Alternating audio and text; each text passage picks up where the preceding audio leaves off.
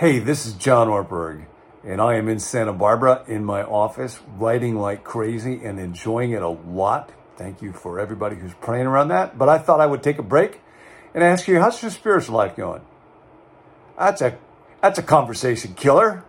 If you're at a party and you want to stop everybody from talking, you might try that one. But it's a super important question, and it gets to the issue of what does it mean to have a spiritual life? What does it mean to be spiritual. I thought about this because I was with my pal Sam recently and he gave me an article on why you should have a physicist talk at your funeral. I'll read a little bit of it to you. This is from Aaron Freeman, I think is the guy who wrote it. You want a physicist to speak at your funeral. You want the physicist to talk to your grieving family about the conservation of energy so they will understand your energy has not died. You want the physicist to remind your sobbing mother about the first law of thermodynamics that no energy gets created in the universe and none is destroyed. You want your mother to know that all your energy, every vibration, every BTU of heat, every wave of particle that was her beloved child remains with her in this world. You want the physicist to tell your weeping father that amid energies of the cosmos, you gave as good as you got. At one point, you'd hope the physicist would step down from the pulpit and walk to your broken-hearted spouse there in the pew and tell her or him that all the photons that ever bounced off your face, all the particles whose paths were interrupted by your smile, by the touch of your hair, hundreds of trillions of particles have raced off like children, their ways forever changed by you.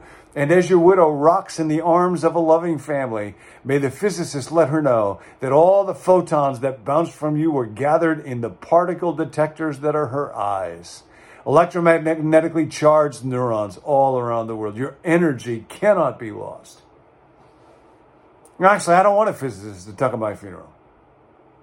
I don't think that my mother is still going to be around to grieve when it happens, but even if she is, that's not the message that I would want her to get. Because what matters is not energy, it's not matter, it is persons, and that gets us deeply into the spiritual the teaching that persons are indivisible units in reality that have great meaning attached to them. And so the idea that you're just, you know, like a glass of water that's going to get poured back into the ocean and become one with anything again does not tend, does not tend to comfort us at a deep level for a, a very good reason. And this gets back to the spirit and the spiritual and how your spiritual life is going. And I hope that you are filled with spiritual vitality right now. The scriptures say that God is spirit. What does that mean? God says, not by might nor by power, but my, but by my spirit, says the Lord. And I hope that you are filled with spiritual energy, with spiritual vitality that you are asking God for right now. But what does that mean? So, by way of contrast with the notion that you ought to have a physicist speak at your funeral who could talk about the conservation of law and energy. Because even then, we're, we're dealing with issues like uh, the fact that physically, entropy will ultimately wind the universe down and governs all matter and energy. There is another teaching, and it is about spirit. This is a wonderful little article by Dallas Willard called Spirituality for Smarties. It's based on a talk that Dallas gave at the University of Southern California when a book came out titled Spirituality for Dummies. And Dallas seized on that title and says, somebody ought to write Spirituality for Smarties. And part of what he was referring to is that spirituality although it is inevitable in human life because we all have this interior dimension to us that only the realm of the spirit can acknowledge or name. Spirituality, largely in our day, in the West, in academic settings, is not thought to contain intellectual content. So, at a school like USC, you will have a department of chemistry or a department of physics even a department of philosophy, you will not likely have a department of spirituality. It is thought that it's okay to profess to be spiritual and maybe that you can be a smart person and still say that you are not a spirit, that you are a spiritual person, but it's not thought to involve knowledge that rigorous thinking could be helpful with. So let's think about spirit for a moment. What exactly is spirit? In the ancient world, generally, there's a common thread, and you pick it up in languages. In Hebrew, the word for spirit is ruach. In Greek, it is pneuma. In Latin, it's spiritus. And in ancient language, it often means both spirit, like a human spirit, as well as wind, as well as breath. So, common to all of these is the thought that spirit involves some kind of power.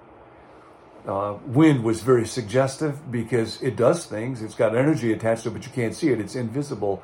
And then breath. When someone breathes, they have life. And when they cease breathing, we sense that the spirit has gone out of them. On the day that I'm recording this, you'll probably get this a day or two later. Uh, I remember my father's birthday when he took his first breath today, and two days earlier it was the day that he died, and that last breath went out of him. And there is this sense in breathing that a person is animate, uh, animated, uh, alive. We talk about inspiration, uh, respiration to breathe. That's a deep part of the spirit. Now, we can ask a couple of questions about this business of spirit, Dallas says if it is a form of energy, one question is, uh, is it personal or impersonal? Spirit is power, spirit gets work done, but it's not like electricity or gravity. Uh, it is different than just physical energy. There is some beyondness to it. And so one basic question is, is it impersonal? In that case, it would be something like the Force, if you've ever seen Star Wars. It is out there, or uh, is it personal? Is it attached to uh, a God, a divine being? Now, if it's impersonal, there's implications to that that we can think through and test. If it's impersonal, then it's something that I can use. I can approach it with an engineering mentality. And just like I can try to use electricity or try to use magnetic forces for my own good, I could try to use the force. I could try to manipulate it to achieve my ends. And we see various spiritualities that try to do that in our day. If, on the other hand, spiritual reality is a person with a will and a mind, then I will re- need to relate to that spiritual reality as I would to a person and approach that person as someone who has plans, who has thoughts, who has a will. And then Dallas says the other uh, crossroads when it comes to spiritual reality is it can be immanent it's something that exists just way down deep inside you, or it can be transcendent. It can have an existence that is independent of you. And if it's immanent, then the way to pursue it is just to seek what are the deepest thoughts or longings that are inside of me. In our day, this is often the path of expressive individualism. So somebody like Carl Jung believed deeply in spirituality, but he was very uh, put off with his father who had been a minister because he believed the way to pursue the spirituality is just look, what do you feel most deeply? What do you desire most deeply? Follow your bliss. If the spiritual reality is transcendent, uh, uh, then I don't just look for it uh, inside myself. Then this is a reality that might reveal itself or himself. And of course, Jesus' teaching about spirituality is that the spirit realm is real you are a spiritual being. You are not just energy. That's why we don't have physicists talk at funeral. What we look for in spirituality, because we cannot find it anyplace else, is identity. Now, we may look for identity around ethnicity or sexuality or vocation or finances, but we look for all of those things because what we really want when it comes to identity is I want to know that I am a significant human being. That's why we are relentlessly spiritual and then we look for power. Spirituality is a form of power. And, and I need to be empowered. All of us recognize there are important aspects of life that need to be brought under my control. My appetites, my habits, the circumstances in which I live, relationships with other people, ultimately, of course, death itself. So, that is some wisdom around the spiritual life, stuff that I have been thinking about as it relates to spirit. And I hope today that your spiritual life is going really well. Your spiritual life, of course, is way bigger than your devotional life. Religious leaders in Jesus' day made the mistake of thinking if their devotional practices were heroic, their spiritual life was great. But of course, Jesus says greatness in the spiritual realm is to be immersed in and captivated by love. And we do that not through our own power, and that is not primarily a matter of physics. It is not something that is true of uh, photons. It is true of human persons and wills. This unseen dimension to ourselves, our minds. You are a spiritual being, as Dallas used to say with an eternal destiny in God's great universe. Not by might, not by power, by my spirit, says God.